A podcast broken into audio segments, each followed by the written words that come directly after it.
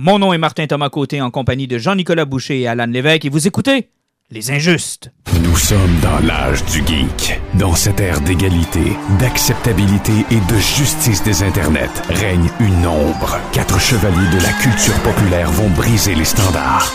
Nul ne sera à l'abri de leurs opinions. En tout temps, en tout lieu, les injustes.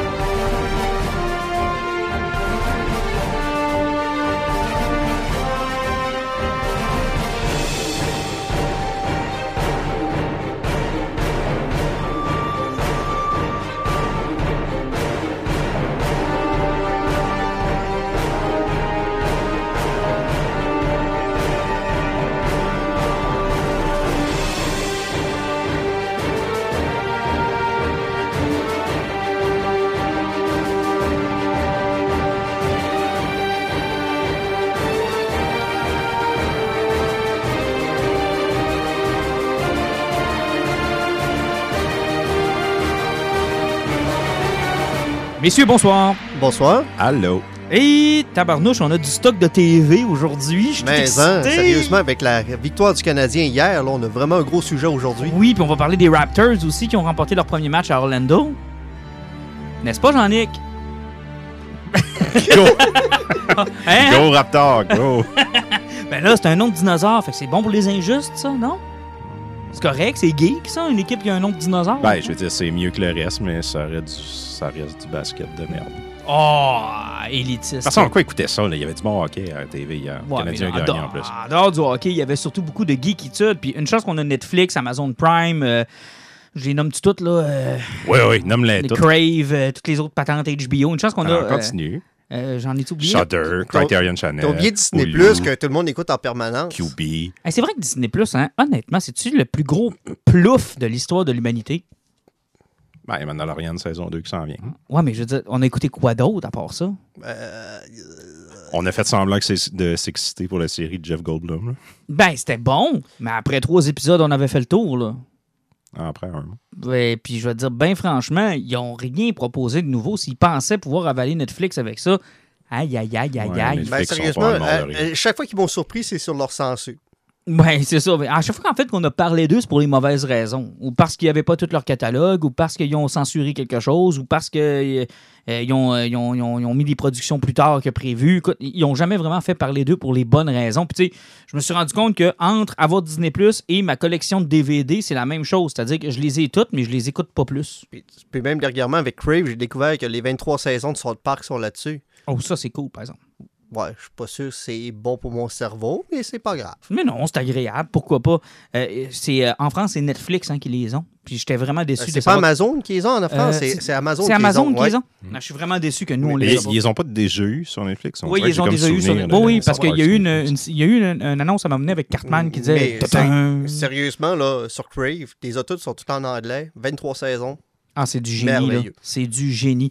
Mais euh, bref, beaucoup de nouveaux stocks. On va parler de Transformer aujourd'hui, War for Cybertron. Je viens tout juste de le finir. On va parler d'Umbrella Academy, donc qui était sur Netflix.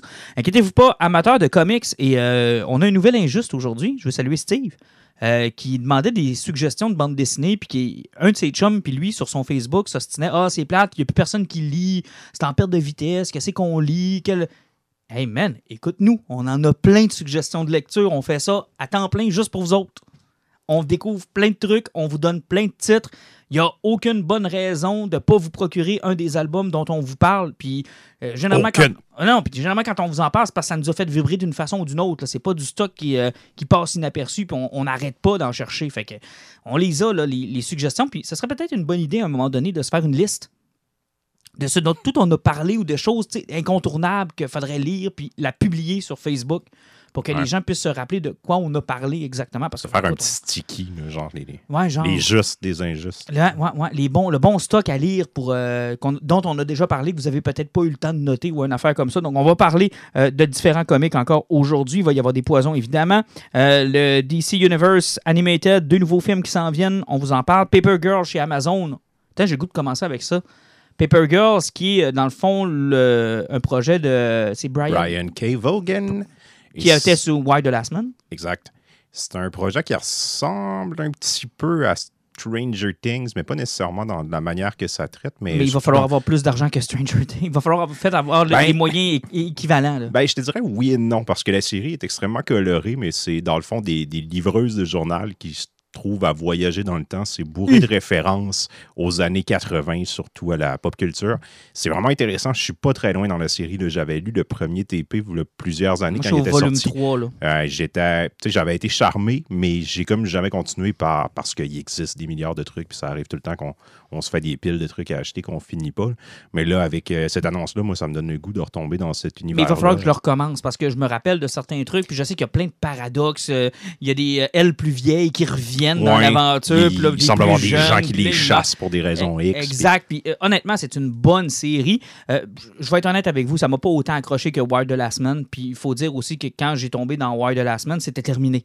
Donc un peu comme pour The Walking Dead ou Invincible, je me suis tapé ça comme une grosse série, genre tout, tout, tout, tout, rapidement. Tandis que Paper Girl, quand j'ai commencé, je pense qu'il était au volume 5. Là, Euh, là il doit Ok. avoir le volume 6 ou 7 qui vient de sortir. Puis j'ai les trois premiers volumes en haut, je les ai lus, mais j'ai comme arrêté au fur et à mesure que ça sortait. Donc je vais attendre un peu de que ça sorte pour pouvoir les faire en bloc. Mais euh, j'avais pas haï mon expérience. Peut-être pas autant euh, bon que Wild the Last Man, mais à tout de moins là, tout aussi intriguant. Ben, on va laisser aussi la, la série vivre puis raconter ce qu'elle a raconté parce que là, on juge avec Why de la semaine qui est terminé. Mais les qui, gars- qui est un arc incroyable. Moi, je suis juste content de voir que de ces auteurs-là, de ces histoires-là, se retrouvent maintenant dans des séries télé. Tu sais, on a parlé de Lock and Key, on a parlé de The Old Guard, Ouais, on a parlé de... On parlait d'Umbrella Academy. Tu viens de parler de Wild de la semaine, que ça fait 12 fois qu'il est reporté, mais qui est encore en projet. Ouais, ça, j'aimerais ça qui, qui accouche, là. Mais, c'est intéressant, au moins, de les voir, euh, de voir que il y a des bonnes idées dans le comic book, il y a des bonnes idées qui se font de, de jeunes auteurs ou d'auteurs qui, qui sont peut-être moins connus, qui valent la peine d'être euh, adaptés à l'écran. Des fois, c'est des réussites. Euh, The Old Guard, moi, je, même s'il y a des ratés par rapport à la BD, je Beaucoup trouve... plus de ratés que de réussites. Mais Non, moi, je c'est- trouve que mais c'est sympathique pareil. Mais Lock and Key, tu vois, moi, j'ai détesté la série télé. J'ai trouvé Oui. que c'était Ben, complètement à peu pas près comme moi avec là. The Boys. Exact. Où c'était une adaptation libre. parce qu'en tant que série, c'est pas que c'était mauvais, c'est que ça n'a tellement pas respecté l'essence que c'était de la don. Tu sais, je vais revenir avec un autre parallèle différent avec Umbrella Academy tantôt, mais tu sais, c'est parce que The Boys a été trop à côté. Ce qui fait que ça m'a aidé plus, mais, ça, mais sauf que tout le monde qui n'a pas connu la BD ont encensé cette série-là. Ben, Lock and Key, je pense, a eu le même phénomène. Ben, exact, c'est ce que j'allais dire. Le Kinky, la plupart des, des gens ont écouté ça, ils l'ont binge-watché sur Netflix, puis ils l'ont dévoré, ils ont adoré ça. Par contre, je vois mal quelqu'un qui a lu la série qui a pu apprécier la- l'adaptation. On est vraiment. euh, c'est de valeur parce Ailleurs. que tu sais, c'est quand même des- du matériel qui est clé en main. Là. Tu sais, je veux dire, moi, je ne comprends pas pour- pourquoi tu ressens le besoin de, de, de Parce que c'est une drôle de bibite, le Kinky. Ça a une approche très familiale, c'est bourré de bonnes valeurs, mais en même temps, il y a des trucs extrêmement violents. Il y a. Tu sais, moi, là, quand je lisais ça, je me disais, je le sais pas, mettons mon kid, à quel âge il ferait lire ça? Quand, tu sais, genre, clairement, les personnages, l'âge qu'ils ont dans Lock and Key, c'est pas l'âge à lequel il faut le lire. Mais en même temps, tu sais, c'est moi qui deviens peut-être un vieux con, là, genre à 12-13 ans, probablement que j'aurais aimé ça que mon père me dise, t'as pas le droit de lire Lock Ah, and Key. c'est- drôle. lire en cachette. C'est drôle parce qu'on a eu cette discussion-là pas plus tard que cette semaine à mon emploi où euh, ma collègue de travail se demandait si elle pouvait amener son enfant de 5 ans voir Jurassic Park. Puis ça a ramené l'ét- l'éternel sujet dont on se parle tout le temps, c'est-à-dire, man, les années 90 n'étaient pas conscients de ce qu'on faisait écouter aux enfants. Oui. Elle sera pas long, j'ai été élevé des années 80. moi, ça fait que euh, moi, avant de me coucher, j'écoutais Freddy Krueger qui massacrait euh, Ouais. Johnny Depp. Là. Puis nous autres, on nous, on nous vendait des jouets de Robocop. De Robocop puis de Toxic le Ravageur. Terminator 2, ce qui avait aucun crise d'essence. Et on On, nous faisait ça- des séries animées de, de Robocop et de Rambo. on trouvait ça bien normal. Mais on a eu le même genre de discussion. Fait que t'es pas un vieux con, je pense que t'es juste à l'air de ton temps où les jeunes, on Ouais. essaie de les surprotéger. J'avais avoir 8 ans quand je faisais les, jo- les jokes de Knock Knock de Predator. Ouais, hey, Prédateur, j'écoutais ça jeune aussi. C'était quasiment, quasiment étiqueté comme un film d'enfant. Je me souviens que ma mère nous a fait écouter ça sur la grosse TV cathodique dans sa chambre. Ouais, puis même la référence de Robocop avec le tu gonnes le gars. J'avais pas 10 ans, moi, quand je faisais ces jokes-là. Non, non, puis Terminator 2, même affaire. Euh, écoute, on a vu Arnold s'arracher le bras puis euh, nous dévoiler un, robot, un bras squelette, puis on trouvait Ouais, ça tout arrachait l'œil dans, euh, dans Terminator 1. Exact. Hey, C'était-tu bon, ça? C'était très bon. Je pense que c'est ça que je vais faire. Les Lock and Key, je vais comme les. Je vais les mettre en évidence, mais pas atteignables, puis je vais y rentrer dans la tête qu'il faut pas qu'ils lisent ça. Que ça Puis va. tu vas espérer que, genre, dans ton dos, il va Exact. les ramasser. De, de le trouver en arrivant de l'école, en là. train de lire un Lock and Key interdit. oh, que je serais fier. Ça serait-tu bon? fait qu'on va parler de tout ça aujourd'hui et de bien d'autres choses. Et euh, tiens, parlant du produit des années 80, Alan, je dois te remercier. Alors, comme je le fais régulièrement, bon, vous n'êtes pas témoin de toutes les fois où j'y crée après sur le groupe interne de Facebook, mais ça, c'est pas grave. Il n'y a jamais personne qui me crié après de toute ma vie. Tout le monde m'aime. Après ce long Il y mensonge. en a des mensonges qui ont été dits dans l'histoire de l'humanité, mais ça. là. Celui-là est un. Écoute, il y a du monde qui ont été crucifiés pour moins que ça, je pense. Honnêtement. Mais euh, non, je dois te remercier pour vrai parce que j'avais pas vraiment de hype. Je t'explique. Moi, j'ai un de mes chums qui a suivi euh, Transformer dans le temps de Dreamwave. Euh, quand Pat Lee a reparti toute la patente. là. J'en ai lu la moitié de ce run-là. J'avais commencé dans le temps aussi. C'était une excellente run en Oui. passant. C'était super bon, c'était bien dessiné. Puis c'était, euh, je pense, une bonne introduction pour tous ceux qui n'avaient pas écouté vraiment de Transformer. Oui, puis sans compter que moi, ça m'a rechaud marqué au niveau de la BD, c'est mon plus grand traumatisme. Ça avait été annulé au numéro où ce que Optimus Prime se faisait ressusciter. Ouais, euh, ça, je me suis pas rendu là, je pense. Ouais, C'était tellement insultant. là. Au numéro, j'attendais le numéro où ce que Optimus Prime allait revenir et ça a été fini. Mais les covers de cette, de cette série-là, les incentives qu'on donnait, les, euh, il y a eu du beau stock sur cette série-là de Dreamwave qui est mort, je pense, en même temps que la compagnie, finalement. là. Oui. C'est- décédé. Et après cette série-là, je n'ai jamais retombé dans Transformers qui ont changé de main, sont maintenant avec IDW. Ben, ce qui arrive, c'est que euh, IDW a essayé de suivre ce que, ce que Dreamwave faisait, mais en sortait des anthologies pour construire l'histoire qu'il faisait. Ce qui était moins intéressant d'une certaine façon que tu suivais. Tu fais quand je me rembarque-tu là-dedans ou pas, mais malheureusement, connaissant le succès que ça a eu chez IDW, c'est comme un regret que tu peux avoir. Puis quand tu regardes, oui, ils sortent les collections comme Turtle. Il y en a une dizaine achetées à 60$ chaque. Tu fais comme ouch. Mais ça a l'avantage que tu achètes ça, tu n'achètes rien d'autre. Comme les Turtles. Ouais, ceux qui ont été rebootés l'année prochaine, l'année passée, par exemple, Transformers. Ah oui, ils sont, recommencés? Ils sont rebootés chez IDW. Ah, ça, c'est dommage, par contre. Mais, bref, tout ça pour dire que Netflix avait annoncé donc une trilogie War for Cyber- Cybertron en série. Euh, c'est six épisodes d'une vingtaine de minutes à peu près, 24-25 minutes. Et euh, ça sortait donc le 30 juillet. Écoute, j'ai dévoré ça, là. J'en ai que sérieux, c'est deux heures, je les ai passés. Puis, justement, t'es l'injuste qui connaît peut-être moins les Transformers. Si tu veux commencer ça, là, c'est là que tu commences. Ça aurait été ma question parce que j'étais là, clairement, j'en par- j'en parlerai pas tant que ça. J'ai pas beaucoup d'attrait pour les Transformers. Ma question aurait été parce que quelqu'un, mettons, qui connaît les Transformers comme moi de nom, mais qui a jamais vraiment eu de joie, qui a jamais lu de BD, qui a pas écouté la série télé, c'est-tu une bonne place pour embarquer cette série-là? C'est vraiment bien parce que c'est. Oui, c'est un reboot. Oui, c'est c'est l'histoire qu'on connaît déjà, mais avec juste ce qu'il y a de bon. Exactement, parce que ça commence sur la guerre de Cybertron. Ça, c'est quelque chose qui n'a jamais été vraiment On l'a travaillé. pas vu beaucoup. C'est pas quelque chose qu'on a vu souvent, c'est parce que ce qu'il faut comprendre sur Transformers, c'est Cybertron. Cybertron qui est comme le frère de Unicron qui s'est endormi puis qui est devenu une planète Mhm. euh, statique. Euh, les Transformers sont là, mais ça fait plusieurs générations qu'ils sont là. Sauf que tu as toujours eu une classe ouvrière qui travaille dans les mines, qui vont chercher l'énergon.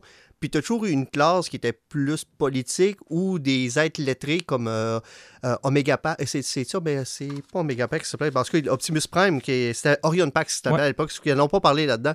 Où ce que lui, c'était vraiment un libraire Mhm. puis qui était sous Alpha Trion. On a parlé d'Alpha Trion dans cette série-là. Beaucoup parce même. C'est vraiment un clash entre une classe qui est plus huppée puis ouvrière. Puis il y a souvent des, reve- des rébellions là-dessus. Puis Alpha Trion, qu'on parle là-dedans, c'est lui qui avait mis fin à la troisième rébellion. Puis ça, c'était à l'époque, c'est les Quintessons qui avaient des- des- de l'esclavage. Puis les Quintessons, c'est les robots euh, qu'on voyait dans le film de 1986 qui ont quatre visages. En gros, ce que tu dois comprendre, c'est que c'est une belle allégor- allégorie pour les, euh, puis une métaphore pour les années 80. C'est-à-dire que tu as une, une guerre qui s'ensuit parce qu'ils veulent se sortir de là, là, ceux qui se trouvent opprimés. Et la guerre fait en sorte qu'ils sont en train de détruire leur monde, carrément. Et effectivement. Ils sont en train de détruire Parce que- Cybertron. C'est parce que Megatron, lui, est comme à la tête de la classe ouvrière. Les Decepticons. Ben, il s'appelle pas encore vas aller au début, c'est juste qu'il prend le nom des, des rebelles de l'époque. Euh, lui, il se bat pour la classe ouvrière. C'est comme la haute tête d'un syndicat qui est écœuré que le monde meurt dans les mines, puis que tout le monde en haut s'en crise. Ça fait que lui, il décide de mourir, sauf que lui, il y a un seul problème avec Megatron, il y a une bonne cause, il se bat pour la bonne cause, mais c'est Hitler. Ouais, carrément. Question. Transformers dans ma tête, sans connaître toute l'origine que vous êtes arrêté de parler, moi, ça a tout le temps été, c'est des robots qui se transforment en voiture ou en dinosaure ou peu importe. dans cette série-là, s'ils sont sur leur planète, est-ce qu'ils se transforment En fait, ou c'est rien que des c'est- robots? ou- C'est le bug que j'ai eu. Parce que dans pas mal tout ce qu'on a vu de Transformer, puis tu pourras me corriger, Alan, mais euh, ils scannent les, euh, les différents véhicules pour, en dev- pour devenir des véhicules. Tu sais, quand Dans- ils arrivent c'est- sur la c'est- planète, c'est ça qu'ils euh, font. là. le, le protoforme était euh, surtout impliqué. Là, je sais pas si c'est BD quand est-ce arrivé, mais la première fois qu'on l'a vu en série, c'était dans Bissoir, le protoforme. OK. Qu'il n'y avait pas de forme puis il scannait, là, C'est c'était ça. dans Bissoir la première fois qu'on l'a vu. OK. Parce qu'habituellement, ils scannent le véhicule où ils sont, puis ils peuvent se transformer. Dans en ce Bissoir, il y avait véhicule-là. scanné des animaux parce que Exact. c'est tout ce qu'il y avait. Exact. Puis là, La- dans- sur Planète Terre, il y avait scanné des Parce que véhicules. C'était- le même principe d'un film de Michael Bay. Il Exact. arrivait en protoforme, il scannait, puis il prenait une nouvelle identité. Sauf que là. là-dedans, ils ont déjà leur forme de, de, de grosse vanne pour Optimus Prime. Puis, euh, Ouais, les véhicules, leur bon, les véhicules, leur parce que c'est les choix des années 80, c'est du G1. Là. C'est que tu poses pas de questions, sauf que j'ai beaucoup aimé que les Seekers, donc euh, la gang de Starcream, de Thundercracker, de Jet, euh, de, de, de Skyjack ou whatever, Jetfire. euh, Jetfire, il y, a- il y avait son allure Macross qui n'a pas changé, mais les Mhm. autres, ils ont vraiment l'allure que quand ils étaient sur Cybertron, c'était pas des, des F-14 Ouais, ou ben des F-16. Ils ont là. comme, c'est comme des genres de, de véhicules, de vaisseaux spatial. là. Il y a vraiment Yep. Optimus Prime qu'on a gardé son, son véhicule. Puis c'est pas mal de ça parce que Bumblebee, on le voit pas en char. On voit le char de police à un moment donné chez les Decepticons. Ouais, effectivement. Euh, à un moment donné, ça fait plus ou moins de sens. mais- Renegade. Qui... Ça donne le goût de gratter, tu sais. Pourquoi Ouais, un char de police? Ils c'est ont ça, des là. polices aussi? Les chars de police sont-ils des robots? Les- Je sais pas trop. Mais tout ça pour dire que c'est divisé en trois. Puis la première partie qu'on a eue, c'est vraiment la guerre sur Cybertron, là où le Allspark, qui est l'espèce de, de- de grosse énergie intense. Ben, le Allspark, c'est ce que justement que Cybertron s'est endormi, tout, ben, c'est ce qui donnait naissance à tous les Transformers qui Exact. étaient sur la planète. Puis là, ils ont réussi, ben, ils se sauvent avec. Et la deuxième partie, ils vont- on va être sur Terre. Ouais, parce que l'objectif, dans le fond, de, ces- de Megatron, c'est de prendre le Allspark, d'effacer le protocole Autobot, puis de reformater tellement en est- tout le monde en état des Decepticons.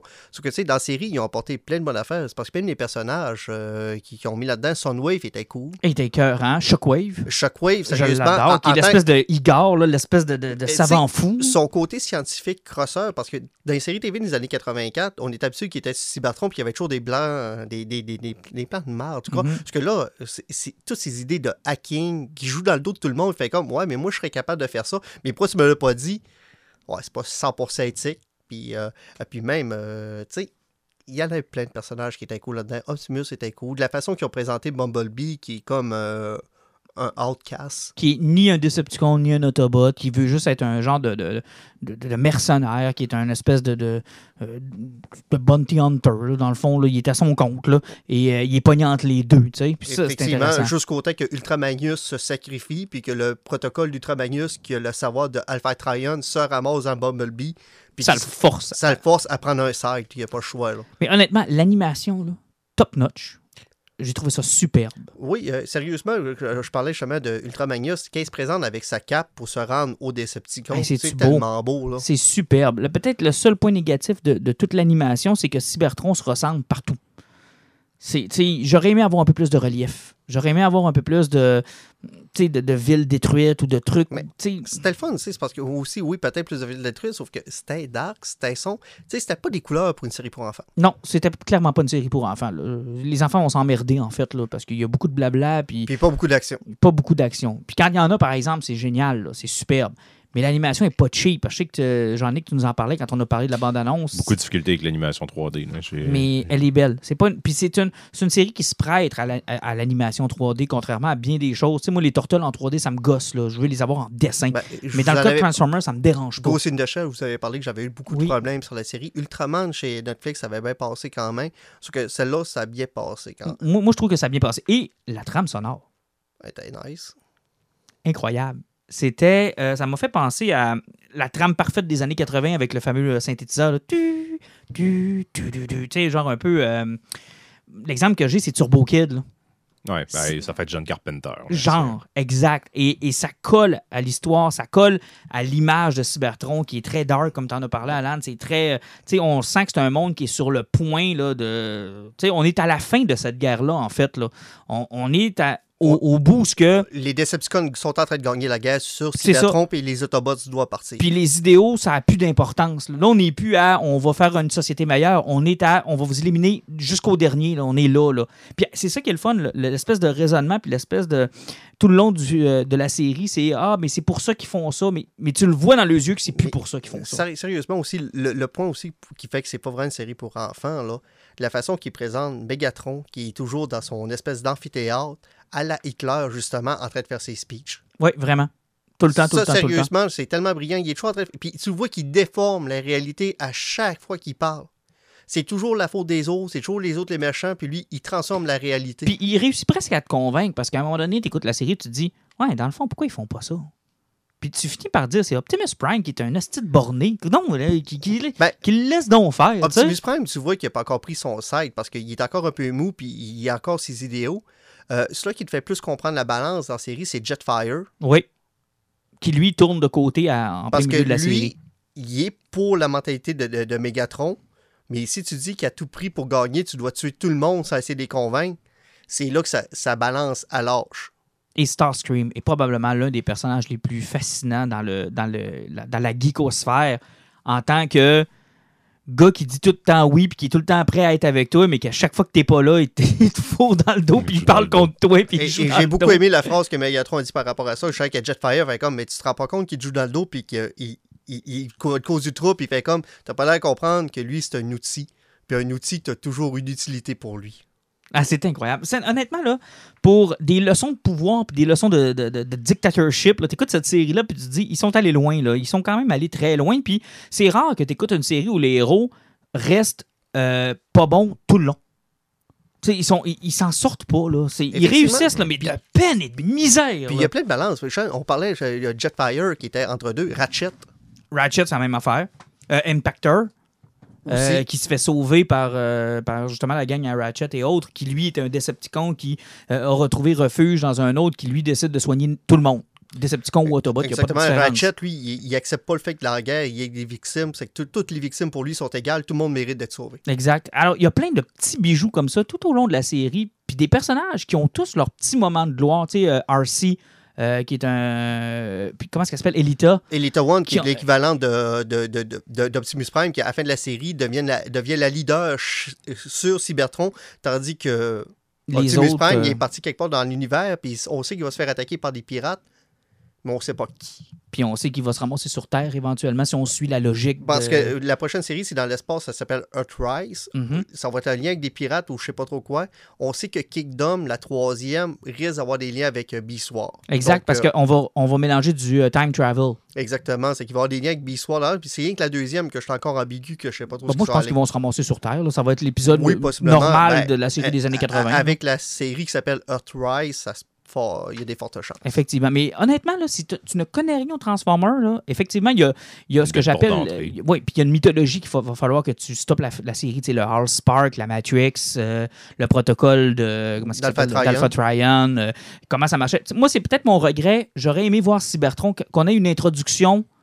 Euh, sur comment ça se passait sur Ben, Cybertron. qui j'espérais que ça allait commencer un peu plus avant la guerre. J'aurais aimé ça de voir Optimus qui ramasse la matrice de leadership. Exact. Ou qu'on nous explique à tout le monde. Que- là. Quand les, quand les primes, parce que même là, le bout de ce qu'on a vu, les gardiens, que finalement, euh, euh, Ah, il O- O- beau? Omega Suprême fait partie d'un des gardiens. Il est Qui, super. à la fin, prend le side des Autobots. C'était fucking aw- awesome. Ah, il est là. tellement il- il- beau. Omega Supreme était super beau. Parce que c'est ça, c'est parce qu'il nous manquait le bout avec les primes qui choisissaient Optimus pour avoir la, matrice de leadership. Non, il manquait une mise en scène pour les gens qui, comme qui auraient voulu que ce soit véritablement une porte d'entrée. Fait que, ça va te nécessiter quand même un peu de lecture Mm. sur.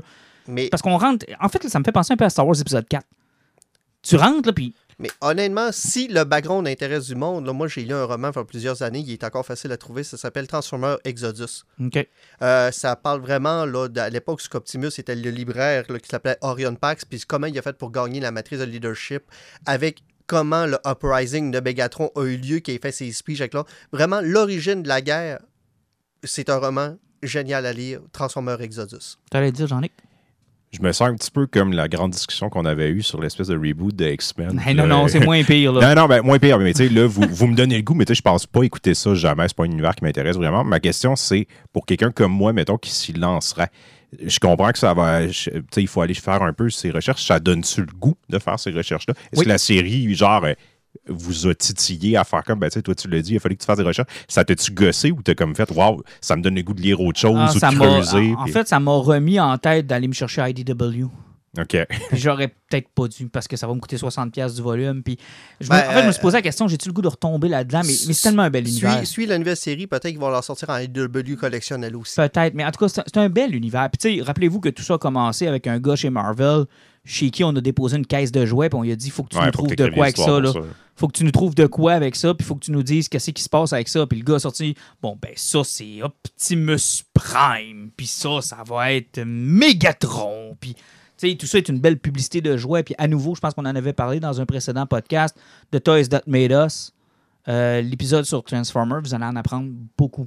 Ça va vous aider aussi à comprendre toute la dynamique, puis comment ça s'est passé, puis pourquoi ils sont arrivés dans nos vies, les Transformers, puis euh, à quel point c'est maintenant devenu un univers qui est riche parce que chacun qui a embarqué dans cet univers-là a contribué à l'histoire, puis a fait en sorte que c'est encore relevant aujourd'hui pour bien du monde. Effectivement, puis consuler à Joe, qu'on entend souvent parler avec les mystérieux étonnants, n'importe quoi, avec les timelines des Transformers, tombez pas là-dedans, OK? Ah non, c'est compliqué ça. On vient-tu d'ouvrir un nouveau timeline? Euh, Il y a des Euh, chances, c'est- ridicule, il y a tellement de timelines. là. Tu sais, que tu- même les GoBots en font partie du fucking timeline. Ah non, là, tu touches pas ça. Tu Moi je, pense que, ça. moi, je pense que tu Oui. peux euh, avoir du fun avec G1, puis c'est bien correct. G1, les Transformers de 1984, tu t'attardes à ça, va pas plus loin, ça sert pas à grand-chose. T'as pas besoin d'aller plus loin que ça. Puis la série des années 80 est encore très Puis bonne. sérieusement, même sur Netflix, il y a une série qui est sortie il y a une couple d'années qui est encore là, Transformers Prime. Mhm. Si vous voulez avoir du fun, là, c'est solide. D'ailleurs, ça, d'ailleurs, ça aurait été une belle occasion pour Netflix de sortir les séries des années 80.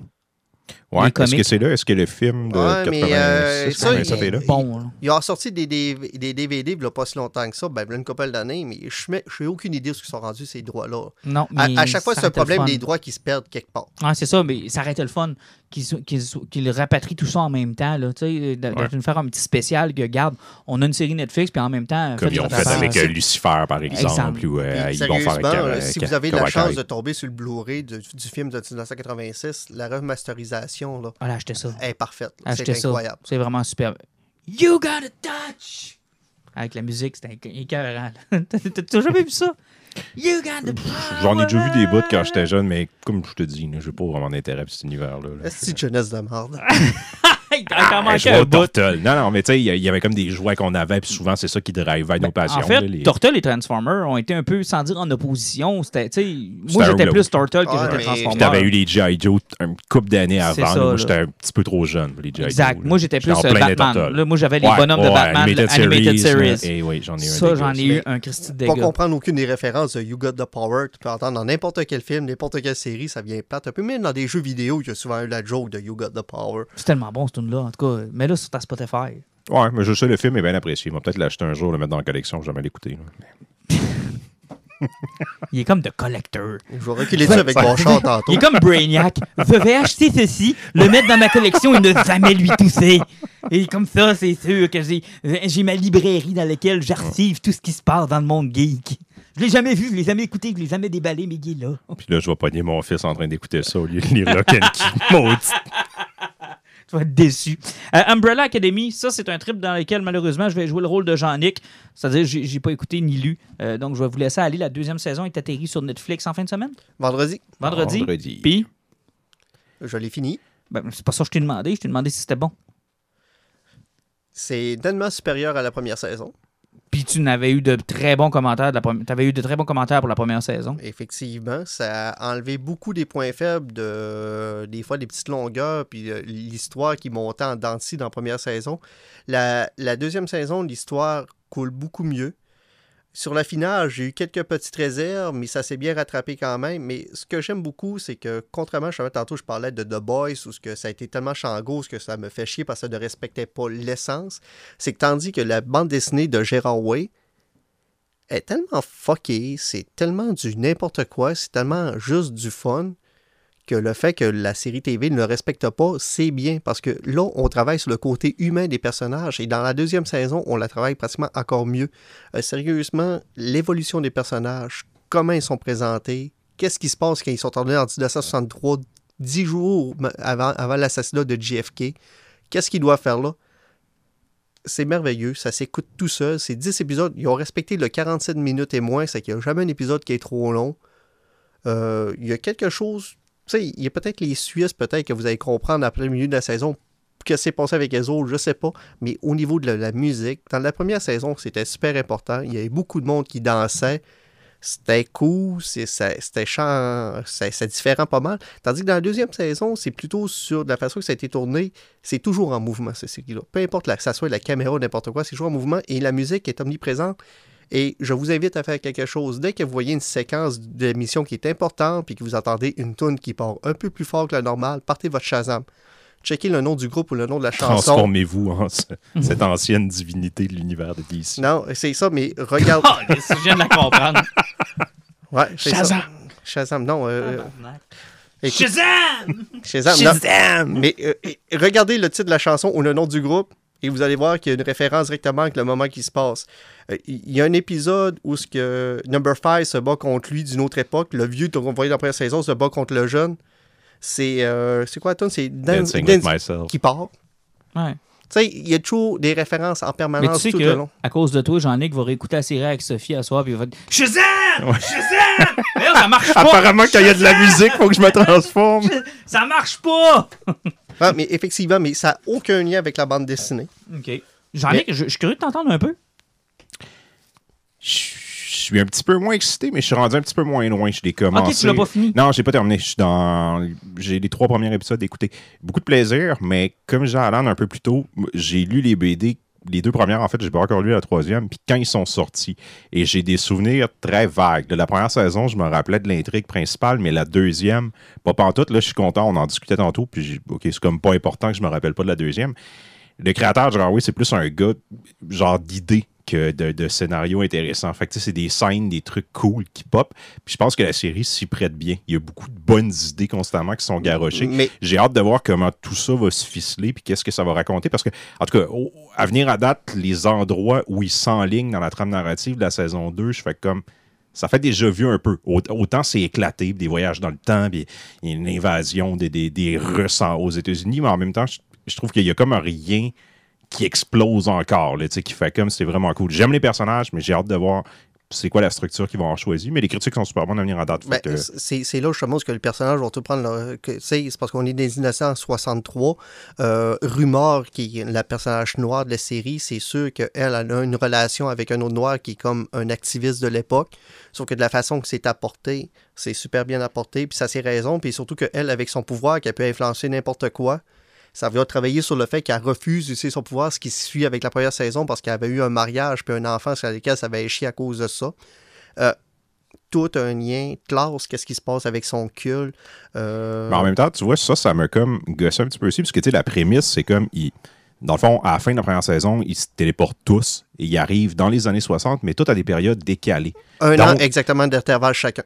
Fait que ils n'arrivent pas en même temps. Fait qu'ils sont tous perdus l'un l'autre. Et la prémisse, c'est qu'après ce moment-là, ben, on les suit dans leur vie ou comment ils se recroisent, puis comment ils essaient d'empêcher cette catastrophe-là d'arriver.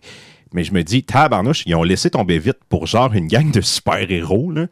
Genre, ça a pris trois mois, puis euh, genre, il y en a une, elle s'est mariée, puis elle a refait sa vie. Non, non. Tu sais, je veux dire, oui, t'as le présent, mais je fais comme, ouais, ils ont passé à autre chose un mois. Ils n'ont pas passé, c'est parce qu'elle, elle, a passé au-dessus de trois ans là. Il y en a qui ont passé cinq ans là-bas. Là. Ouais, mais tu sais, je veux dire, c'est quand même pas tant que ça quand t'es un super-héros qui est sauvé. Tu sais, en tout cas, c'est... T'as aucun moyen, moyen de voyager dans le temps. T'as aucun. Aucun. Ça ben, t'as, un, un petit frère qui voyage dans le temps. Ouais, ce qui, non, même lui, il n'est pas capable de voyager. Il n'est pas capable de choisir exactement ce qui s'en va, puis sait pas ce que ses frères sont. Ça, il prend une valise qui n'a pas accès pour voyager. Il n'y a vraiment aucun accès. C'est que tu es perdu dans le temps, tu sais pas ce que sont tes frères. Puis, tu sais, c'est pas du monde qui sont hyper technologiques comme dans la série TV. Là. Ils sont perdus dans le temps. Regarde, on, va voir ce qui se passe avec Number One, Luther. Ben, lui, euh, il devient un gros dépressif qui fait des combats de rue. Ouais, mais tu sais, je veux dire, du moment qu'ils se retrouvent, tu sais, ils ont comme pas l'air surpris. Ah, t'es là. Moi, mais là, ça me tente pas d'embarquer dans ton jeu, puis tout. Ça fait déjà ben, un an qu'on s'est pas vu, puis. ouais, mais t'as peur, t'as passé genre 30 ans dans les années 2000 avant. il a écouté trois épisodes pour le voir. Oh, oh, oh, oh, chicanez-vous pas, les gars. Mais c'est parce que dans la première saison, cette chose-là, même qu'ils se sont revus dans la première saison, ça faisait pas loin de 10 ans que c'était pas vu. C'est une famille qui est dysfonctionnelle, mais c'est des Ouais. frères et sœurs.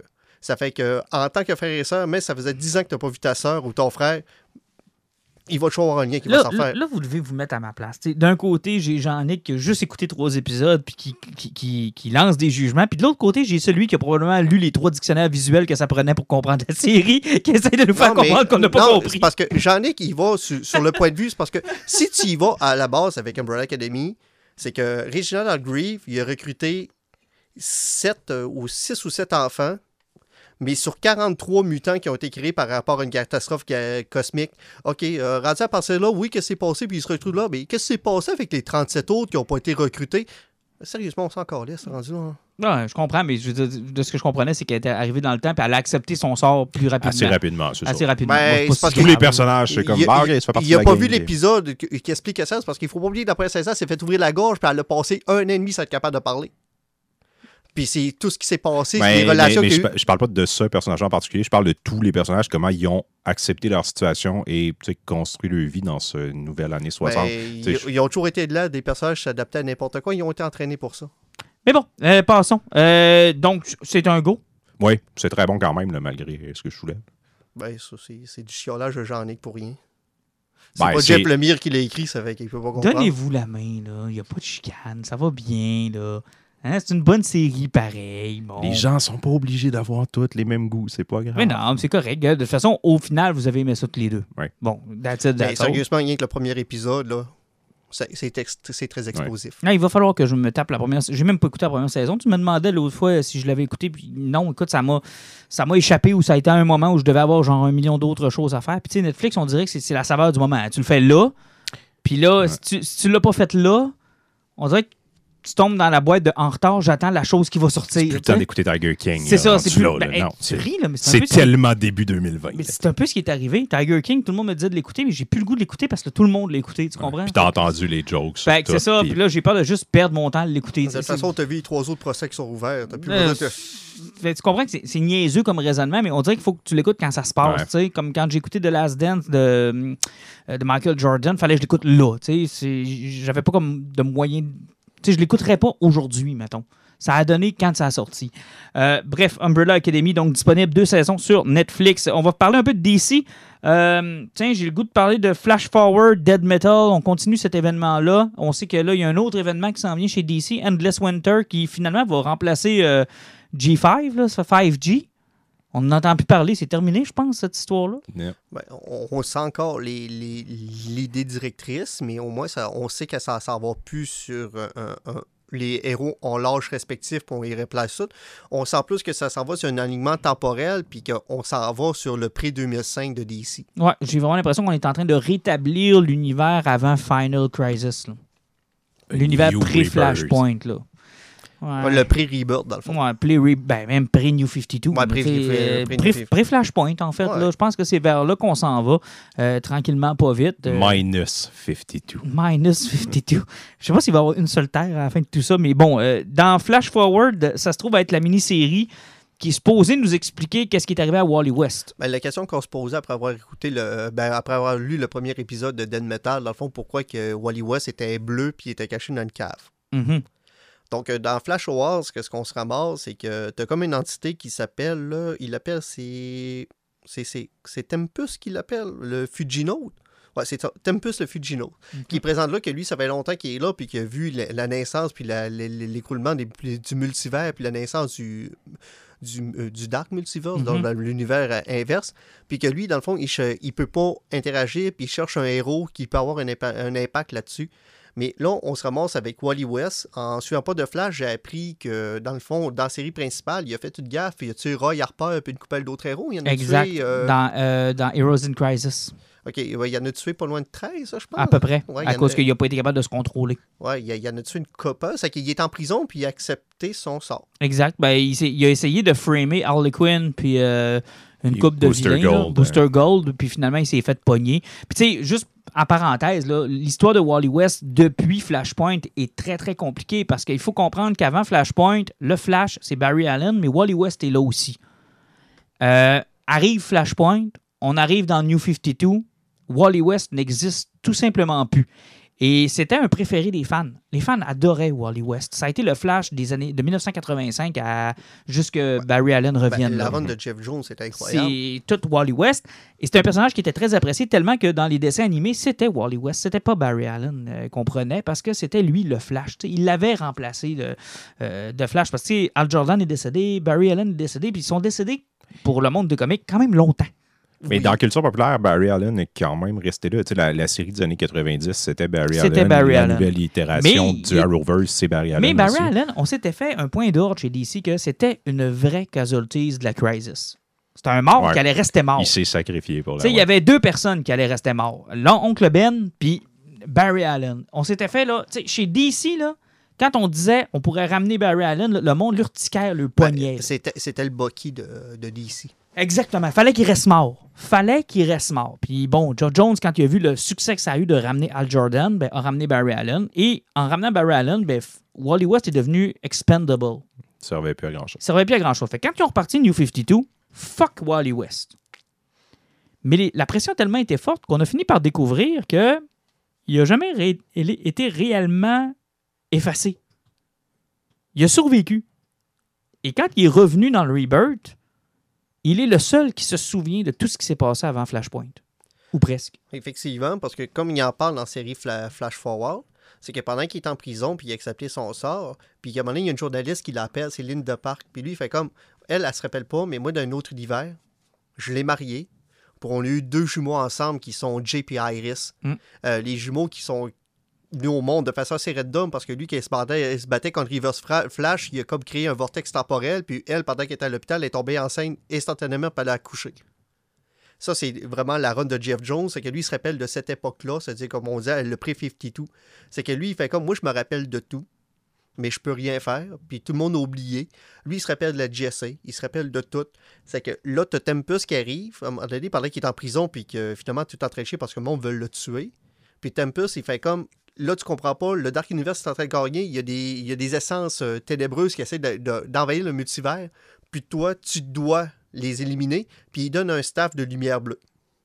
Puis là, lui, il commence à courir à travers les multivers, puis il élimine les, euh, le, Dark Matter partout ce qu'il va pour sauver des, des multivers.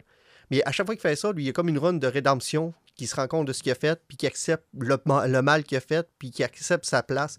Donc, tu as toujours ça qui se passe, jusqu'au temps que tu arrives à la fin, puis qu'on explique ce qui va se passer avec Dead Metal, c'est qu'il se pointe devant la chaise de Mobius, puis que Tempest, il dit Tu comprends qu'est-ce qu'il faut que tu fasses? Il fait comme Je pense que oui, je comprends ce qu'il faut que je fasse. Il prend la chaise de Mobius, il devient le flash bleu avec le symbole justement de, Dr. de Manhattan. Dr. Manhattan.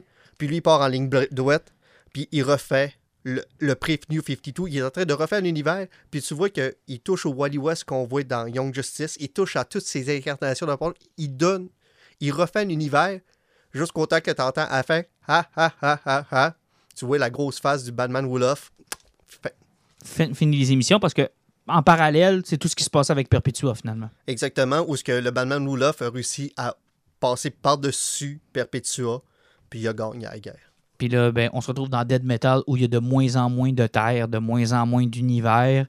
Euh, je pense qu'il en reste six dans le deuxième euh, Puis numéro. Wally West est la seule personne qui peut recréer l'univers. Exact. Fait qu'ils ont besoin de lui. Ils l'ont recruté parce qu'ils ont besoin de lui. Le plan de Wonder Woman, en fait, là, c'est de justement euh, vaincre Batman Olaf, vaincre euh, Perpetua et refaire et se servir de Flash pour refaire l'univers. Exactement, parce qu'ils sont allés chercher Jesse, c'est qu'ils sont allés chercher Jay Garrick, ils, sont repa- ils ont recalé Barry Allen parce qu'ils ont besoin de 100% de la Speed Force Puis lui, pour jumpstarter qui Wally. West pour recréer l'univers du DC. C'est le plan de Wonder Woman. On- Je lis de la BD de Batman où il essaye d'empêcher un Clayface de voler une banque. on pourra pas reprocher à la Justice League de pas mettre de l'avant des enjeux majeurs. des personnages qui voyagent des univers pour recréer le temps.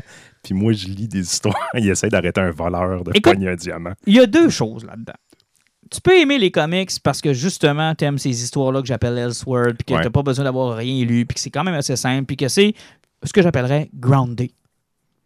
Et tu peux aussi aimer les comics pour ces histoires qui ont juste pas de bon sens, puis qui là, écoute, ça te prend euh, 250 numéros pour espérer comprendre. Puis même quand tu lis tout, t'es pas sûr que tu comprends tout non plus. Puis Puis juste te laisser bercer par le awesomeness de tout ça, tout simplement. C'est-à-dire regarder les dessins puis faire comme wow. Parce que vous êtes constamment tous les deux là, dans ces grandes séries-là. C'est comme moi qui a de l'air du DC fanboy, puis je suis jamais en train de lire ça. Puis, sais, je vais peut-être le lire dans, dans 10-15 ans puis me rattraper, mais genre, ça me parle tellement pas. Puis là, toutes les fois que j'entends, ça va de plus en plus gros, puis avec des noms de personnages super complexes. Mais c'est parce qu'à un moment plein donné. de pouvoirs, puis je fais comme, c'est tellement big. Ouais, mais c'est parce qu'à un moment donné, quand t'as inventé le gars qui détruit l'univers parce que c'est l'anti-univers, comment tu peux aller plus loin que ça?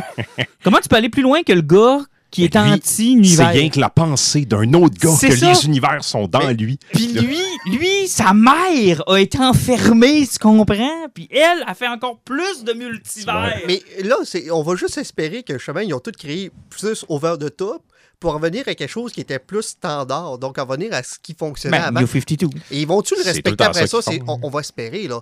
Parce que, puis on va espérer que, aussi que quand ils vont réussir d'ici, là, tabarnak, je veux acheter encore des comics en papier, je veux pas tout acheter sur Internet, OK? Oui. Puis tu sais, j'espère simplement. Puis tu sais, on va se le dire, là, ça suce l'univers d'ici, parce que tu es en train de te taper tout ça, là, ce qu'on vient de vous expliquer d'univers, puis de manger d'univers, pour finalement savoir que dans six mois, tu es dans un endless winter. On, ça on- suce, là. on sait déjà que ça ira pas très bien. Ça là. suce, là. Tu viens de te taper Wow, tous wow, les mangeurs wow, d'univers, wow, là. wow. Mais il faut pas oublier que Scott Snyder a, a- a annoncé qu'il se retirait du mainstream de chez DC. Et ça, c'est une excellente nouvelle parce que ce qu'on te raconte là, il n'y en aura plus. Là. Parce que lui, eux autres, ils présentent ça comme, je pense dans Dead Metal 2, ils l'écrivent, hein, un anti-crisis. Ouais. Tu sais, ils présentent ça comme genre, là, regarde, on vous l'avait pas dit que c'était une crisis, là, on vous l'a pas vendu de même, là, mais ça a quasiment plus de répercussions qu'une vraie. Là. Mais c'est la plus grosse crisis qu'il y a jamais eu chez DC. Ça, ça, ça a commencé avec le 12 Clock qui a commencé il y a au-dessus de 3 ans. C'est gigantesque. C'est gros, c'est très gros, c'est très, très, très, très, très gros. Ils ont pris goût à ça depuis Infinite Crisis, je pense. Puis, Oh oui. euh, Mais en- puis ça a toujours été ce que vous évoquez aussi, mais je veux dire, l'Infinite Crisis, c'était ça à la base. C'était une manière pour eux de réparer les problèmes scénaristiques qu'il y avait Mhm. chez DC. Puis ils sont tout le temps pognés avec ça. À toutes les fois qu'ils font comme bon, là, c'est réglé, Ouais, on part sauf comme faut. là, là, on, a vu c'était quoi l'objectif avec ça, c'est de crisser d'or d'idiot. ouais, je pense que oui. Ouais. Mais tu sais, il va, il va en avoir un autre qui va Ben arriver oui. l'année prochaine, puis lui il va avoir une autre idée. Fait qu'il va faire t'sais- Je suis désolé, mais votre nouvelle ligne, ça me plaît plus. Mais- Puis on en redécolle sur quelque chose Mais tu sais. Jean-Nic, il l'avait réussi avec New 52, je pense, de repartir l'univers. Il l'avait, là. Ouais, mais le problème, c'est que c'est pas toutes les séries qui ont vendu, qui ont suivi. Sont Ça ramassés avec certains marché. problèmes. Puis t'as Superman en particulier, T'as des auteurs, c'est ça. Puis t'as des auteurs qui sont partis en vrille parce que tu les as pas vraiment surveillés puis tu les as pas gardés en ligne parce que tu t'es dit, ben, tu sais, ma nouvelle ligne éditoriale, c'est que tout est recommencé. OK, parfait, on y va tout de suite avec le gros gars qui vient d'un ultra-univers que Superman va être obligé. Là, tu fais, ouais, mais t'as peu, man, là, il vient d'avoir ses pouvoirs, Ouais, une chance, là, là, ouais. calme. Tu sais, t'as beaucoup d'histoires de, de Superman et de Clark Kent qui, qui, qui rentrent pas d'un code de porte avant d'en arriver au, au mangeur d'univers, là, tu sais. Mais Superman, ça l'a enflé, en fait. Pendant que Schneider faisait de quoi qui avait de la- du sens dans, euh, dans Batman, puis que Azarello a pondu, selon moi, l'une des meilleures. Ouais, de Wonder Woman. histoires de Mais Wonder ça, Woman il l'a que fait j'ai comme en parallèle? T'es pas beaucoup sur la terre. Là. Tu gères euh, Mais c'était le ça. côté mystique. Mais c'était ça, New Wonder 52. Woman. Euh, C'était supposé être ça. Aquaman de Jeff Jones, c'était C'était là-dedans, New là-dedans. 52. Il, était vraiment ça, moi Puis le. Justice League était écœurant. Le Justice League était complètement fou. Ça nous a amené jusqu'à Darkseid War. Puis c'était parfait. tu sais. Il nous réintroduisait Apocalypse. Il nous réintroduisait Superman, Batman qui se rencontraient pour la première fois. Il nous- Ouais, parce T'sais, que les, New Gods étaient présentés là-dedans. Exact. Tu sais, c'était- c'était superbe. Mais là, t'as tous ceux qui ont chialé que la GSC était effacée, que Wally West était plus là, que Superman était rendu trop fort, puis que le Superman était. Puis ça, c'est vrai, il était, il était pas le fun. Non, c'était pas bon. Il était antipathique. Il était, il était, il était Man of Steel.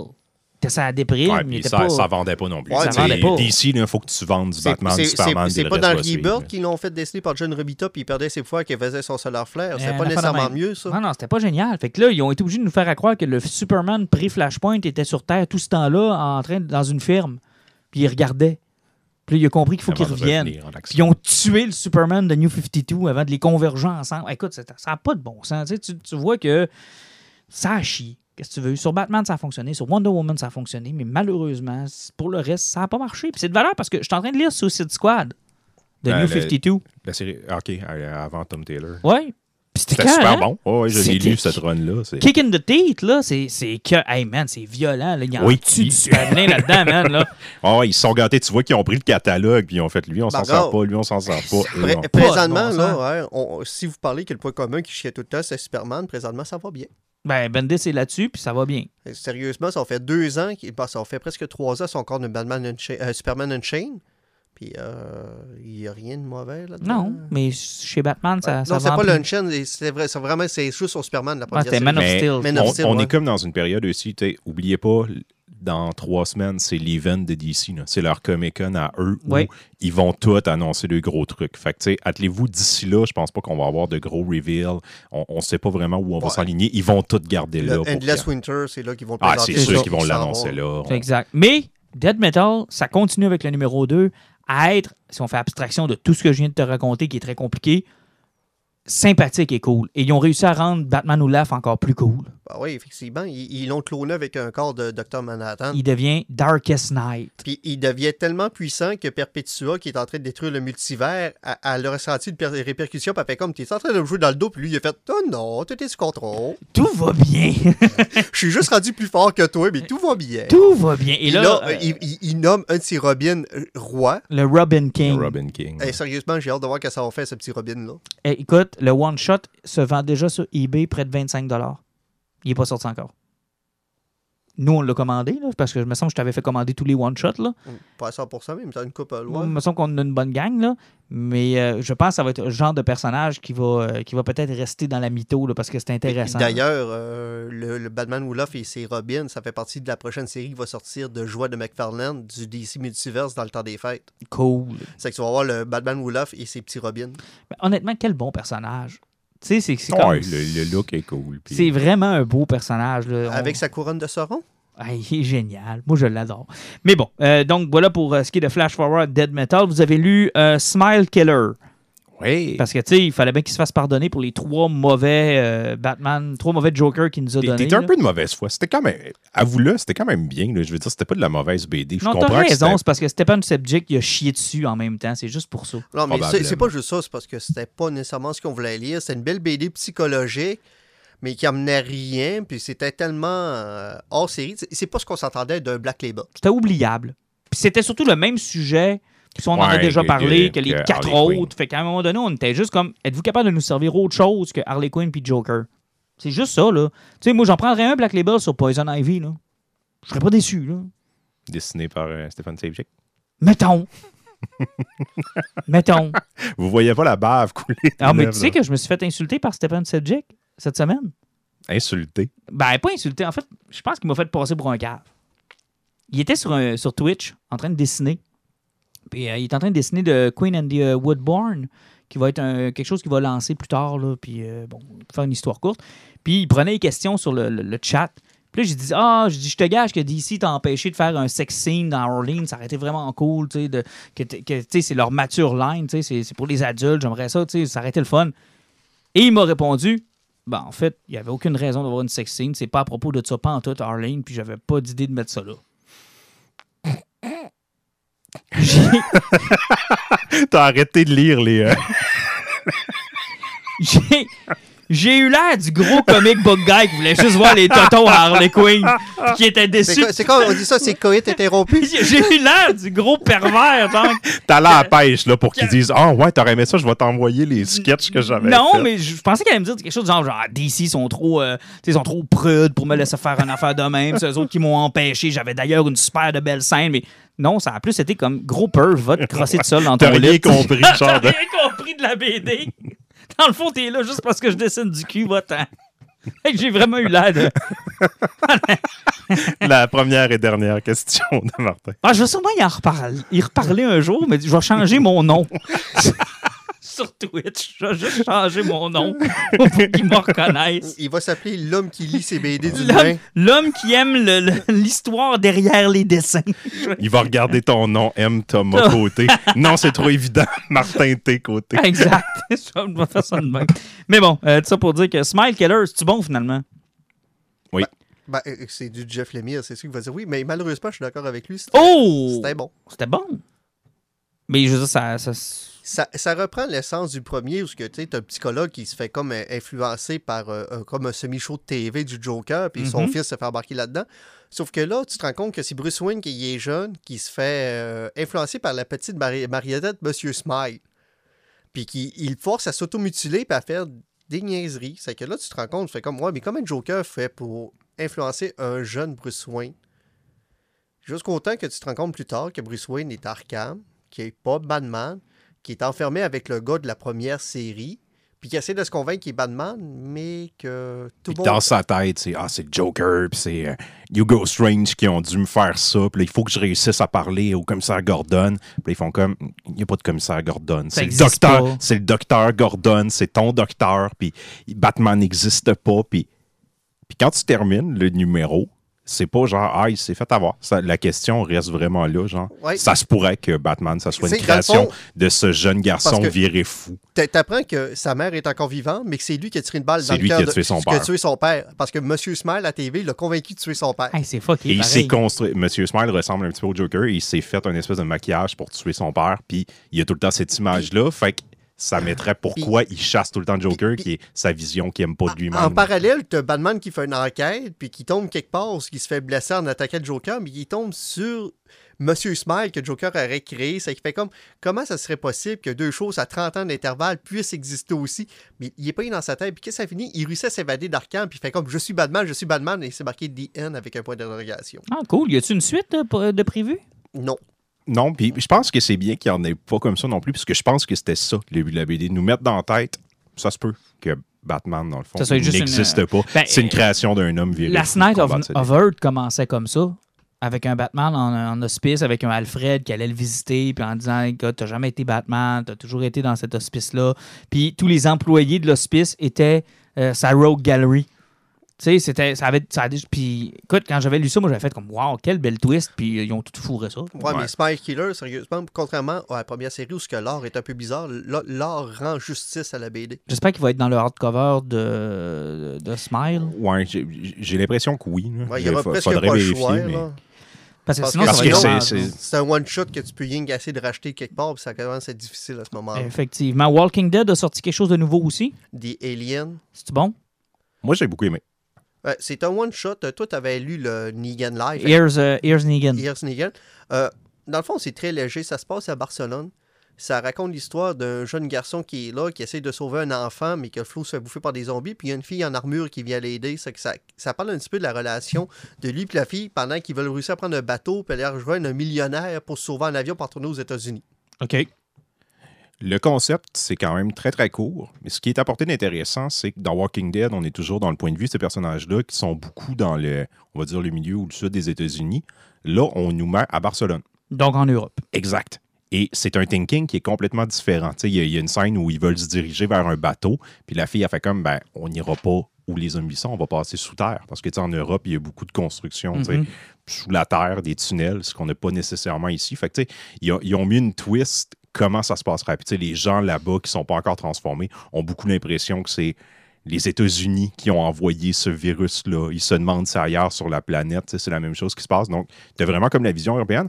En même temps, le problème, c'est que c'est un petit peu trop court. Ça prend, moi, ça m'a pris genre une quinzaine de minutes le lire. Gros max. Puis il est en Puis- hardcover Ouais, comme c'est un Ears cover Negan. à là. 20 là. C'est- Ouais. Fait que l'expérience est short. Par contre, j'ai trouvé ça vraiment sympathique. Il y a, il y a un, un petit punch à la fin qui vient lier avec Mais euh, tout est-ce l'univers. que est-ce que c'est assez pour te dire, avoir une curiosité de te dire pourquoi Kirkman redécolle pas cet univers-là, mais juste ailleurs? Absolument pas.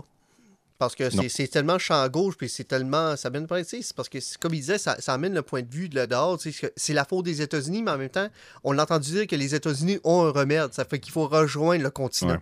Tu sais, Ok. c'est- c'est- ça pointe le fait que les États-Unis sont tellement gros qu'on on leur, met- on leur fait toujours tout ça à terre, mais d'une certaine façon, c'est tout. La C'est eux autres qui vont le sauver en problème. premier, ouais. c'est eux autres qui règlent le problème. Tu sais, ça traite beaucoup là-dessus, mais tu sais, la, la, la- la plot twist à la fin avec le personnage aussi, c'est intéressant ce que ça amène. Mais tu sais, ça réinvente pas un BD, c'est sympathique. Est-ce que ça te le prend absolument?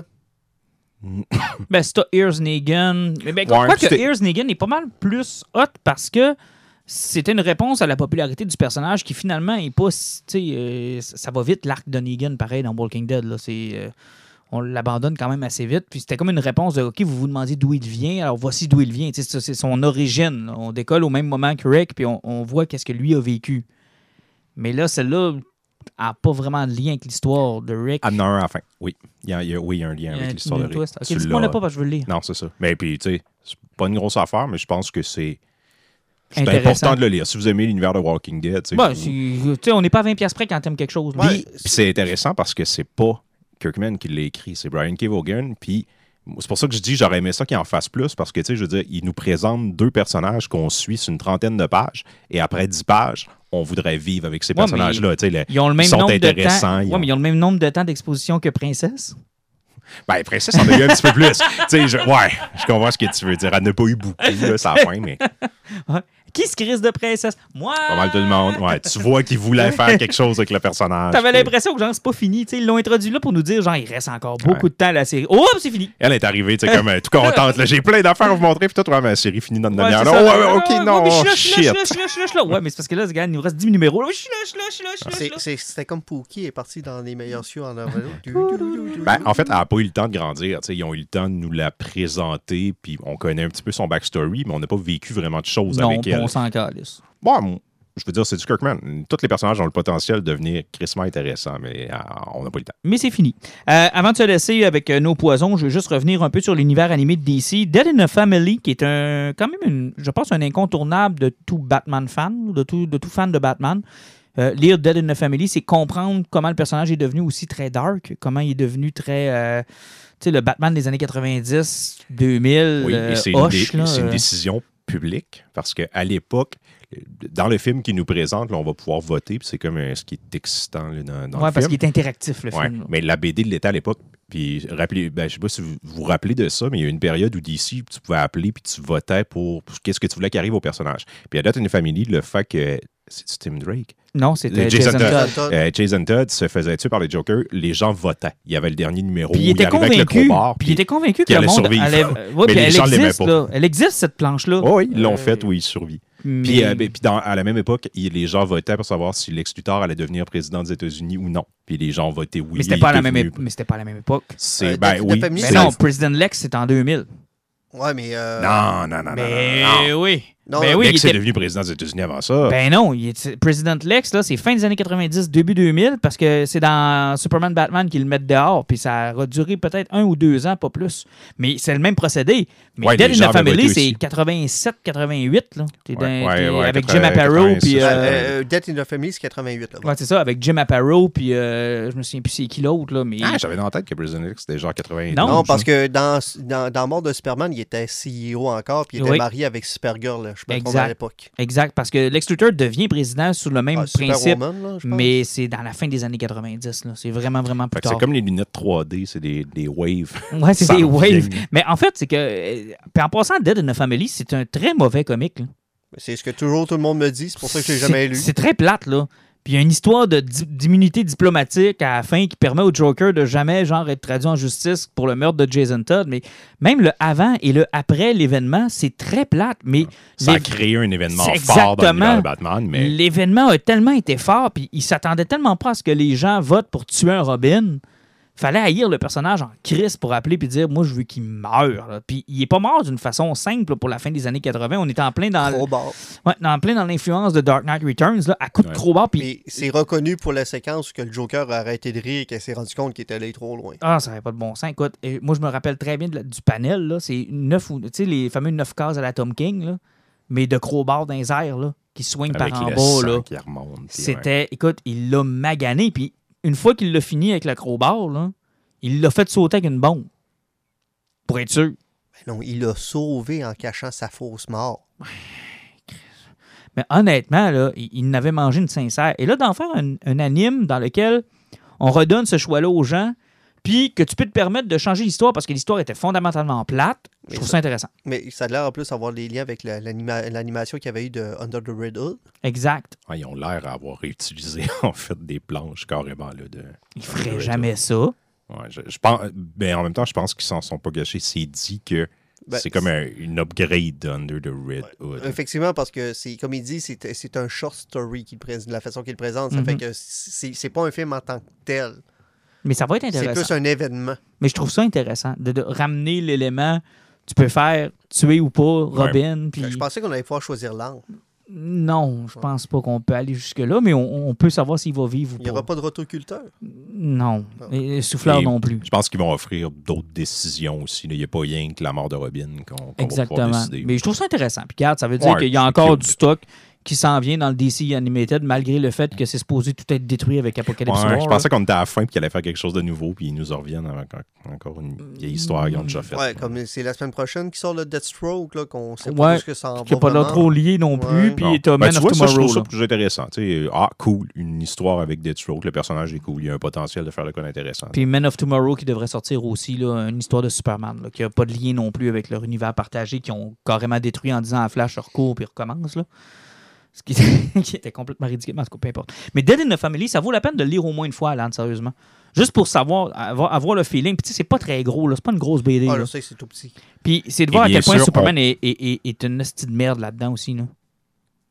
Superman empêche Batman de se venger. Là, Et ne pas confondre A Death in the Family avec l'arc que Scott Snyder a écrit Ouais, dans Dead Sarah. of the Family. Death of the Family. Non, c'est Puis- deux puis choses Ça arrive différentes. souvent que les gens confondent les... Non, c'est ça. Parce deux, que celle dont on parle, c'est ça. différentes. Celle dont on parle, c'est A Dead in a Family. Le cover est noir avec une chaise et un fou que t'as assis dessus. Là, tu. Euh, ou- ben, c'est Batman avec euh, Robin Ouais, dans les ouais. Puis d'ailleurs, l'édition de Urban Comic est superbe de cette histoire-là. Sérieusement, le cover, c'est la mort, c'est Robin qui est mort sur le cover. là. Puis euh, euh, le cover, Spoiler, il est pas mort. il frappe là. Tu fais comme waouh, tu sais, il y a de quoi qui euh, qui vient te chercher là. Il est mort pendant quand même. une Ben, il est mort jusqu'en d'années. 2003. Ben, 15 ans. Ben, techniquement, il est pas mort, il est revenu. Ben, c'est ça, je te dis. Moi, mais en 2003 là, c'était Clayface. Ouais. C'est quand la réaction du public a tellement été forte au personnage que là, ils ont Là, ils trouvé ont une façon de. C'est ça, ils ont trouvé une façon de dire qu'il avait volé un Lazarus Pit, puis nanana. Puis dans Infinite Crisis, ils nous ont expliqué que finalement, c'était Superman qui punchait le mur de la réalité. Puis qu'en punchant le mur de la réalité, il y a des morts qui revenaient à la vie. là, La morale de cette histoire, il y a rien contre le Ben qui reste mort. Il est revenu 12 fois.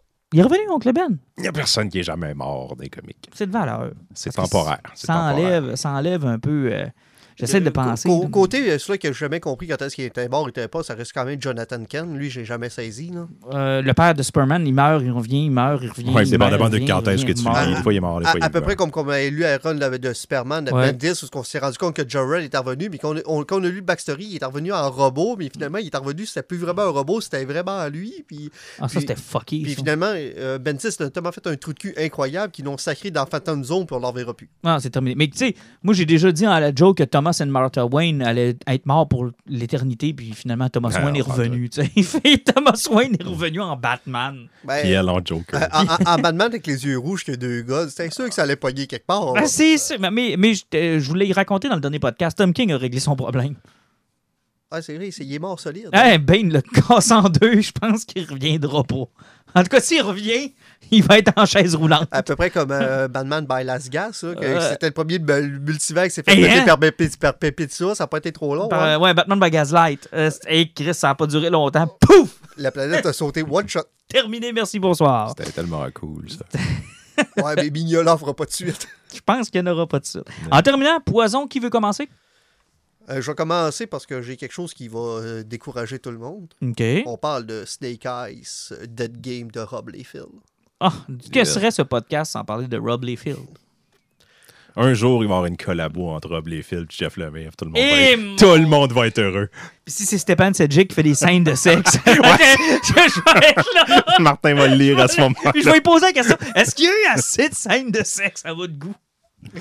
Rob Liefeld va juste avoir dessiné les pieds. Et puis tout le monde, c'est tout ce qui va remarquer. Fuck le tout. sexe, tout le monde va checker les pieds. Les pieds. Il a fait six orteils.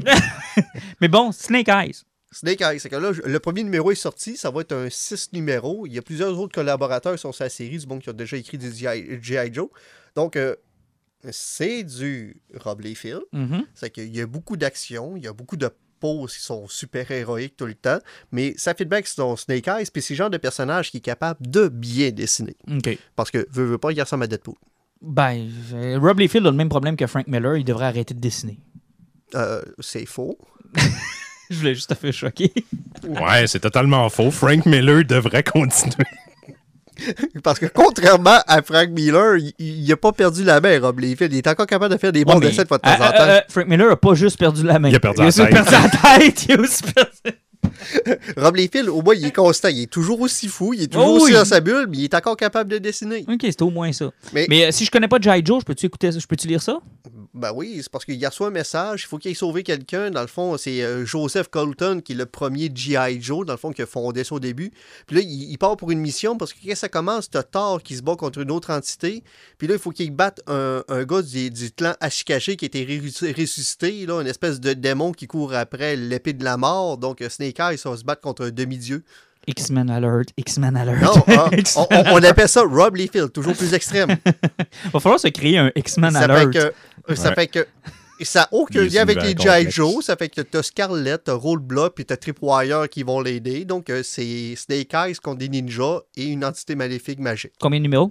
Ils vont en avoir six numéros. OK. Puis c'est euh, c'est- là que ça se passe. Ouais, exactement. C'est du hors-série. Puis euh, si quelqu'un est craqué, là, les 38 euh, variantes cover sont en vente sur eBay. Ça passe à... 38? Ouais, ben c'est parce qu'il était supposé avoir des conventions cet été. Ben oui, mais 38, Chris, même avec une convention, 38. C'est que vu qu'il n'y aura pas de convention, puis des comic shops font pitié, présentement, il a signé les 38 covers. Il a, ça, le, bet à partir de 2800$ sur eBay hier. J'ai hâte de voir à quel prix ça va finir, ça. Bon, ben, si vous avez de l'argent de poche, euh, vous pouvez y aller. Je- euh, Jeff Lemire. Je vais t'appeler Jeff Lemire. Quel honneur! Quel honneur! Jeff Lemire, qu'est-ce que t'as- qu'est-ce que t'as comme poison? Ah, J'ai-tu Du lu Jeff Jeff, Lemire? Lemire cette semaine? Ah, J'ai-tu c'est- lu quelque chose de lui? Ah, Non, j'ai, ah. j'ai commandé sa run. de- il, a, il a fait, je pense, que c'est Justice League United là, que j'attends. Fait que je vais pouvoir vous en parler probablement dans un poison euh, sous peu. On a euh, tellement hâte. je, vais, je vais vous en faire euh, deux rapides on cette on semaine. l'entendra jamais parler de Black Hammer. Check ça. Ah, j'ai vachement hâte, là, les, euh, les deux prochains Black Hammer, des espèces de gros omnibus qu'ils font avec euh, la deuxième partie de l'histoire, puis les hors-séries s'en viennent au mois d'octobre. Très, très hâte. Euh, Ah, c'est clair hâte. que je vais vous en parler à Ah, ce moment-là. Mais aujourd'hui, je vais vous parler de notre ami Robert Kirkman. Je vous avais Ah, parlé ben il y a- il y a deux semaines que j'attendais de, de ses, de ses nouvelles BD. De ces nouvelles, il t'a appelé en fin de j'ai semaine? lu- J'en ai lu deux, là, Die, Die, Die, sur lesquels je reviendrai éventuellement. C'est encore trop euh, frais dans ma mémoire, mais je suis en train de lire Outcast aussi, qui est probablement son truc qui a pogné le plus euh, post Walking Dead. Parce que moi, je voulais, là. je voulais commencer Oblivion Song, puis tu m'as dit non, on commence Outcast à la place? En fait, je le sais pas. Je, je sais pas pourquoi on euh, on s'obstinait là-dessus, mais je pense que je mélangeais les deux séries, Oblivion Ok, Song. Je vais, je vais le faire éventuellement aussi, là, puis euh, Thief of Thief, qui est une autre de Mhm. ces grosses séries. Outcast, c'est un, en fait un exorcisme moderne. C'est un gars qui est un reclus. Euh, il a été violent avec sa fille, avec sa femme. Sa mère est internée. Il, il vient d'une famille problématique. Il vit dans une petite ville où il est comme considéré comme le black sheep un peu. Puis, à un moment donné, il assiste à un prêtre dans un exorcisme. Et, Et on se rend compte qu'il est la clé pour régler ce problème-là.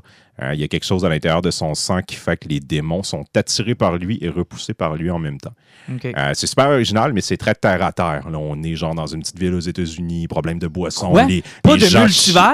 non, non, non, Pas non. de- de c'est très, c'est euh? très groundé. Puis, tu sais, là, je vous parle de ça, les démons, puis tout, mais tu sais, ça reste comme en sous-texte. On est vraiment plus proche de l'exorciste. C'est. Euh, il y, a- il y a quelques scènes chocs là, qui sont un peu plus violentes, mais sinon, on est vraiment dans le trouble humain. Mais y a-tu vraiment juste l'édition que t'as apportée? Parce que t'as un gros hardcover. Là, ça, Ouais. Ben, en fait, les- ça, c'est ce que Image Comics appelle les books. Ils, vont, ils vont faire souvent, ils sortent les numéros par série. Après, ils vont faire des trade paperbacks habituellement avec 6-12 numéros. Ils vont faire des books qui, habituellement, c'est un hardcover qui va avoir l'équivalent de 2 ou 3 TP.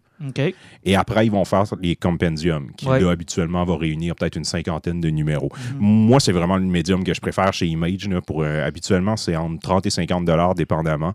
C'est un gros hardcover, puis tu as l'équivalent de 2 TP. Euh, c'est des super de belles éditions, tu sais, mais Invincible, je les ai faites comme ça. Les Walking Dead, je les ai faites comme ça. Il y a Nailbiter que j'avais commencé à acheter, que je vais faire comme ça. Oblivion 5, je les fais comme ça présentement. Ça... L'art est vraiment super cool aussi. Ça, euh, Oblivion Song, puis t'es même pas lu. non, je les ai pas encore. J'ai dit Oblivion 5. hein. Ouais. Quand je disais que je mélangeais les deux, non, c'est les.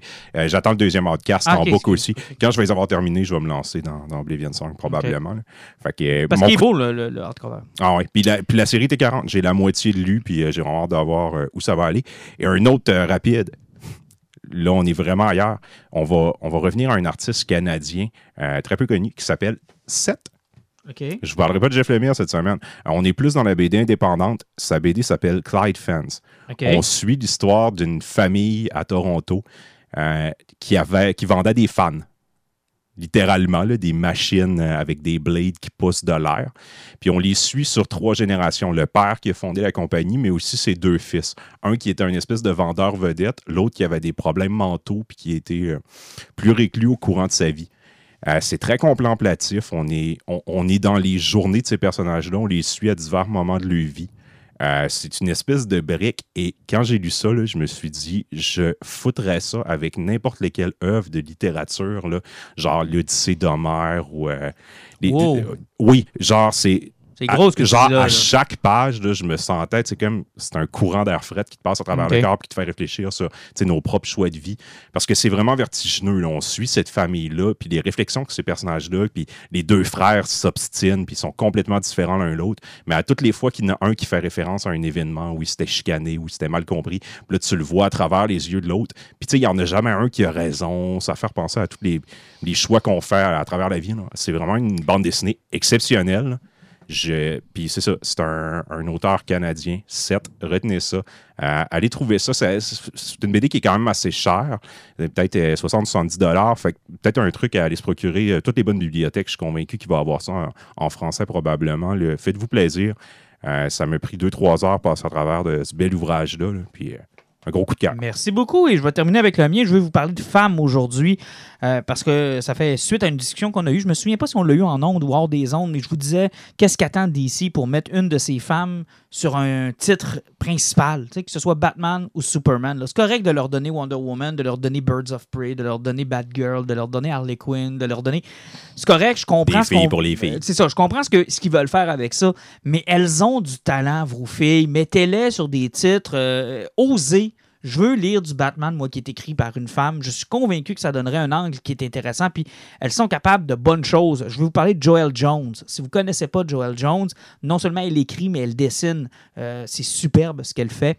Euh, elle a d'ailleurs, elle a eu un titre chez DC, puis on lui a donné Catwoman. Catwoman. Ouais, c'est ça. Il fallait bien pas y donner Batman. Hey, ouh, Tom King est bien trop bon. On peut pas y donner. Ba- Elle a euh, fait quelque chose d'autre chez Dark Horse qui s'appelle Lady Killer. Honnêtement, là, quel fun. Il y a deux TP. J'ai lu le premier. Le deuxième, je l'attends. Il s'en vient tranquillement, pas vite par, par la malle. Euh, c'est bien simple. On est dans les années 60. Une femme euh, à la maison, Josie. Tout ce qu'il y a de plus normal dans les années 60. là, une belle petite famille, des jumelles, euh, un mari qui prend bien soin d'elle, elle s'occupe de la maison, puis elle nettoie la maison, puis tout va bien. C'est un peu Mad Men, l'univers Mad Men. Tout le monde est heureux, tout le Tout monde, monde est heureux. Mais Josie est aussi un assassin professionnel. Elle a un côté Kill Bill. Et c'est génial. Alors, tu suis euh, Josie, qui est un peu employée par un espèce d'homme obscur du gouvernement qui l'envoie tuer du monde. Et c'est pas des petites morts, là. C'est pas genre euh, une femme s'empoisonne quelqu'un, là. Non, non, non, non. Ça y va à coup de marteau, puis à coup de. C'est violent, c'est bien dessiné, c'est superbe, et c'est agrémenté tout le long de la BD de vieilles publicités des années 60, mais morbides. Tu sais, avec du sang, puis du monde caché, des meurtres, puis c'est. Genre du vieux monsieur net. puis- C'est ça, puis euh, genre être en train de tuer quelqu'un, mais c'est une fausse publicité des années 60. Tu sais, genre euh, continuer de fumer, c'est bon pour la santé, puis euh, ta voix en train d'étouffer quelqu'un. ou, euh, euh, c'est vraiment bien dessiné, c'est beau, c'est mature, c'est pas dessiné euh, en cartoon. Euh, c'est vraiment, vraiment, vraiment bien. Euh, J'ai hâte de lire le deuxième TP parce qu'elle elle essaie de sortir de cet univers-là. Et puis, elle réussit à la fin. Fait que j'ai hâte de voir comment va être la twist pour le deuxième. Mais c'est vraiment bien. Puis, elle a une plume extraordinaire. Euh, elle a un dessin qui est superbe. Elle mériterait d'avoir un titre autre. Puis, j'enlève rien à Catwoman. Là. Ça doit être super bon ce qu'elle a écrit sur Catwoman. Je vais tenter même de me le procurer. Mais je pense qu'elle a du talent pour faire plus que ça. Et Amanda Connor, encore une fois, je comprends pas pourquoi on s'obstine à la mettre sur Harley Quinn. C'est correct, là. Elle écrit du super de bon Harley Quinn. C'est pas ça le point, là. C'est super bon. Je suis en train de lire Birds of Prey chez Black euh, Label, qui était un peu l'espèce d'outil promotionnel du film. là. Dans le fond, on, on, a- on profitait de la sortie du film, puis là, le COVID est arrivé, puis tout est en retard. C'est un peu aussi une fin du long chapitre que elle et son mari, Jimmy Palmiotti, ont fait sur Harley Quinn de New 52 jusqu'à aujourd'hui. Ils ont été longtemps sur le titre. Moi, on dit qu'elle a du talent, cette femme-là, pour dessiner puis pour écrire. C'est superbe, les dessins qu'elle fait. Oui, c'est plus cartoonish dans son cas à elle. C'est plus euh, Betty and Veronica. C'est plus euh, euh, fifi, je dirais, comme dessin. Mais j'aimerais l'avoir sur Batman pareil. Juste, donnez-y un 6 numéros là, qui sera juste pas dans tout votre grand plan de- d'histoire qui doivent tout être connectés. Là. Euh, Je suis convaincu que ça donnerait quelque chose de bon. Donc, Lady Keller, allez vous euh, procurer ça. C'est vraiment, vraiment, vraiment très bien. Messieurs, je vous souhaite une excellente semaine. Puis on se revoit en fait dans deux semaines. Bye. Oui.